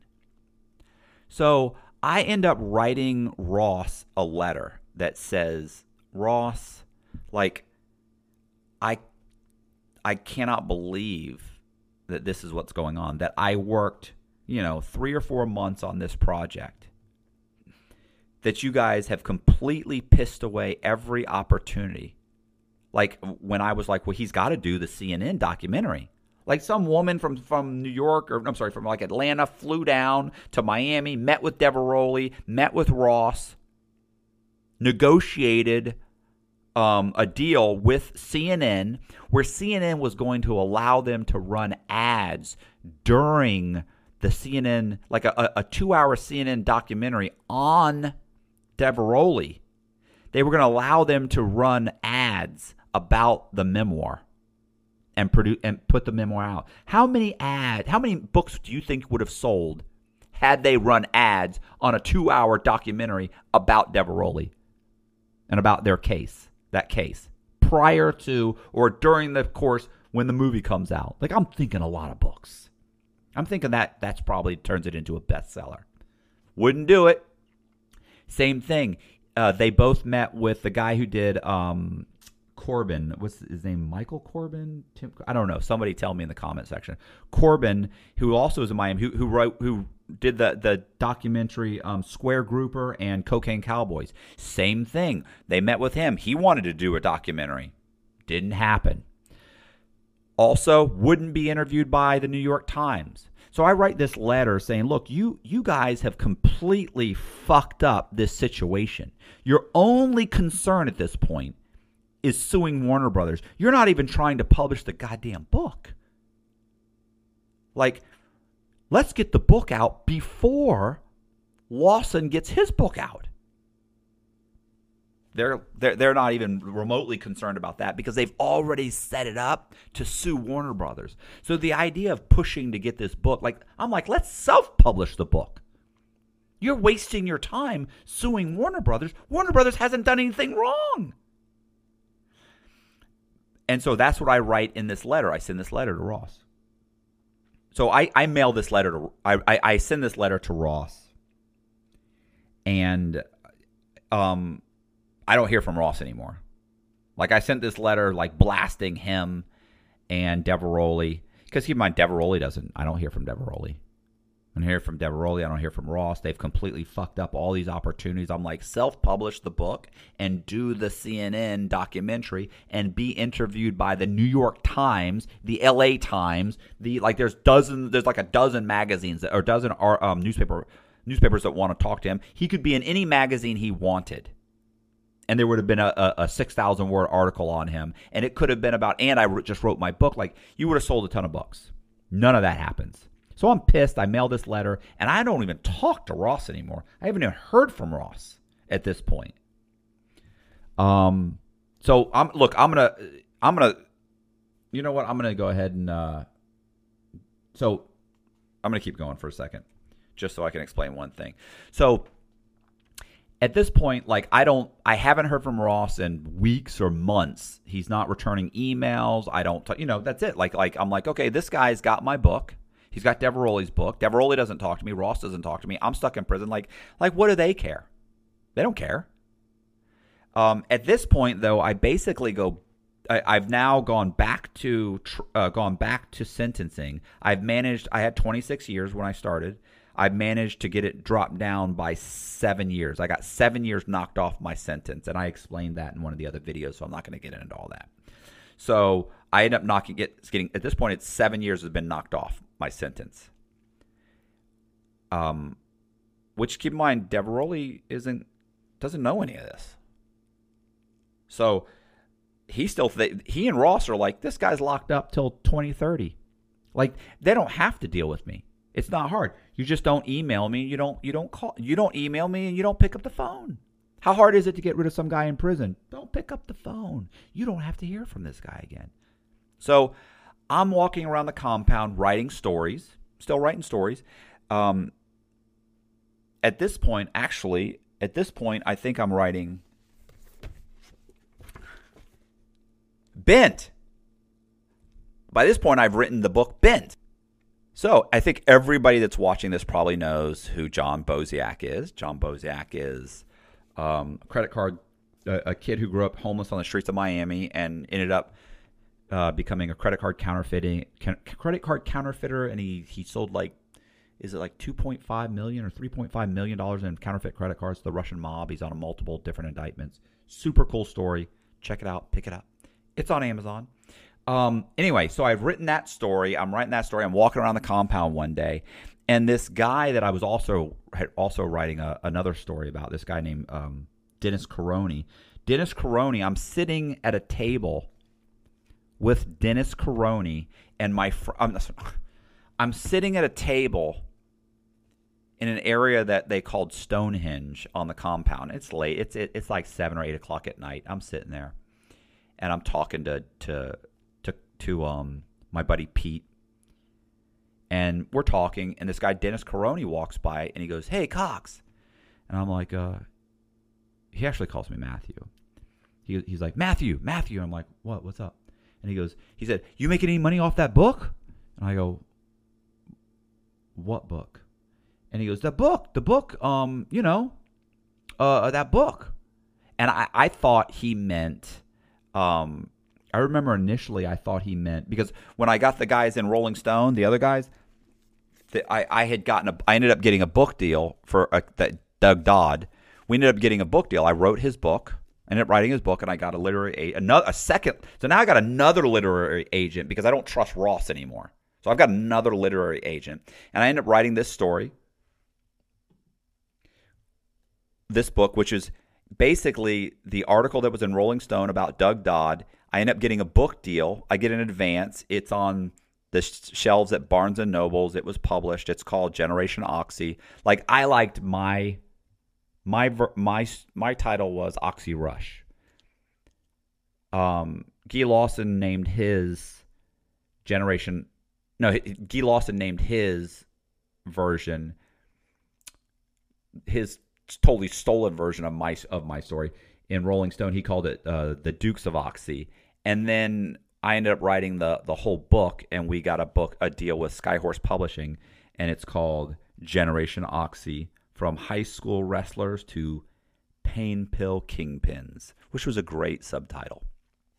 Anyway, so I end up getting this book. So I remember, you know, Dennis Caroni says, "Hey man, you making any money?" I was like, "Um," and I actually, and I thought he meant this one, but I don't think this had come out yet or something. But I remember being going like, "What are you talking about?" He's like, "You know, Diveroli's book. Do you making any money on that?" And I went, "No." I said, "There's," and I didn't want to get into it with him, so I was like, "Nah, they're still looking for publishers." And he goes, "What are you talking about?" I said, "They're still looking for publishers. They haven't published it yet." And he goes, "What are you talking about, bro?" And he pulls out Oceans Drive magazine. Keep in mind, I have no way to check on anything. I'm locked up. I can't check on anything. I can't. There's no internet. Ross isn't answering the phone. Diveroli doesn't answer the phone. Nobody's answering nothing from me. So I don't know what's going on. He pulls out Oceans Drive magazine right there. And he shows me a picture of Efraim Diveroli. Efraim Diveroli's right here. Efraim Diveroli is holding a copy of his manuscript, or sorry, copy of his book, his hardcover book. It says under the caption, Efraim Diveroli at the 2016 Miami Book Fair in Miami. And he's got what looks like 50 or 100 books behind him.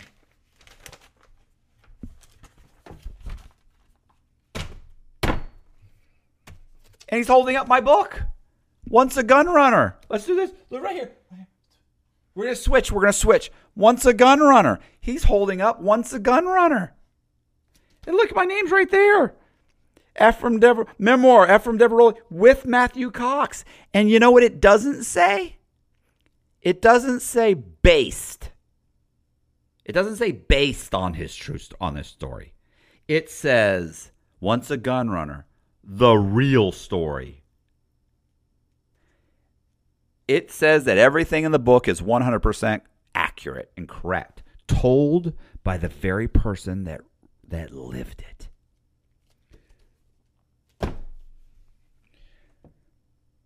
I remember being very concerned about that. Um, I immediately, immediately was just like, I, I just remember this this wave of heat running over my whole body. And Pete, I explain. Pete goes, "What's going on?" Because I just met Pete, and so I tell Pete what's happening, and Pete is like, "Oh wow, that's crazy, bro." He, Pete goes to his mother, goes and gets on the phone, calls his mother. I end up going and calling my sister, and I end up I end up getting we end up getting several press releases sent in, and it turns out that they had just filed their lawsuit, and in their lawsuit they explain Ross explains that Shimmy had given the manuscript to his father, the president of Warner Brothers, and they had used the manuscript to rewrite the screenplay and they were shoot that the mo- entire movie had been shot based off of Diveroli's book and not Packouz's, not not Packouz's version, or not the Rolling Stone version of the story, which is based on Packouz's uh, telling of the story. So it's it's really the whole movie is based on that book. So, I, I, I, which by the way, I know is a lie. Like I'd love to sit here and tell you, yeah, man, they used my book to write the movie and I got screwed, but that's a fucking lie. Like that's not what happened. They set up Shimmy to to possess the book so they could sue Warner Brothers. And let's face it, that's a great scam. Like that in front of a jury would play out amazingly. So at this point, I, I'm I'm I'm like in shock at what happened. And if you watch the next video, I'll explain exactly what ends up happening. Because my buddy Pete comes in and Pete's like, "You got to sue them. You have to sue them." the fuck am I going to sue anybody? I'm in federal prison. You can't sue. Let me tell you why you can't sue anybody from federal prison. Because at some point, if you sue somebody in a civil lawsuit in federal prison, and at some point it goes to trial, even if you can manage to keep up with all of the back and forth with the court, state or federal court, if you can go back and forth, back and forth, back and forth, you know what ultimately, ultimately ends up happening? You end up having to go to court, and guess what?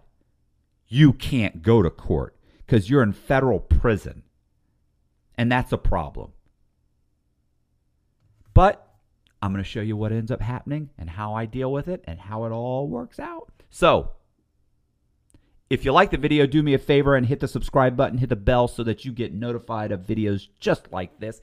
And leave me a comment and let me know how bad I screwed up on some of the story and how I need to possibly have my timeline down better. But let's face it, I'm really pulling most of the just just from my head. So if my timeline's off a little bit, you know, you'll be okay. Um, that's really it. I appreciate you guys watching. If you want to really, if you really like it and say, wow, you know what, I like this series. Like Matt's giving me a ton of content. I listen to this while I'm driving a lawnmower and mowing yards, or I'm in the back office and I'm loading boxes, or I'm a truck, long distance truck driver, or whatever you do while you listen to this type of thing. And you think, you know what, Matt's a not, not a bad guy and I'd like to help support him. I have a Patreon. Please go to my Patreon. There's three different tiers. You can check it out. It's all of the links are in the description. Check it out. And if you'd like to buy any of the books that I've talked about, and there's more books. I'm going to talk about the, there's more books I wrote, which all kinds of stuff's going on. So um, if you'd like to read any of the books, most of them are, oh, I think pretty much all of them are on on uh, Amazon, and all the links are in the description, and almost all of them have audibles attached to them. So check those out, out too. I appreciate it. Oh, by the way, you can thank me if you say, hey, you know what? I don't want to join Patreon, but I want to thank you, bro. You can hit the thank you button. You go to the bar below where it says, like, you know, the, the little thumbs up, and you scroll over. There's a thank you button. You could actually thank me. You can give me $2. You can give me $3, $5. You can give me 50 bucks if you were so inclined to do so. And I would appreciate that. But I'd also appreciate $2 too, because every little bit counts. And I appreciate it. And thank you very much. And thanks for watching. And check out the next video when I do the next video, because I'm gonna it's all gonna come together and you're gonna be like, wow, it's gonna be like like all that happened and while you were in prison and got out and then you did yes. It's insanity.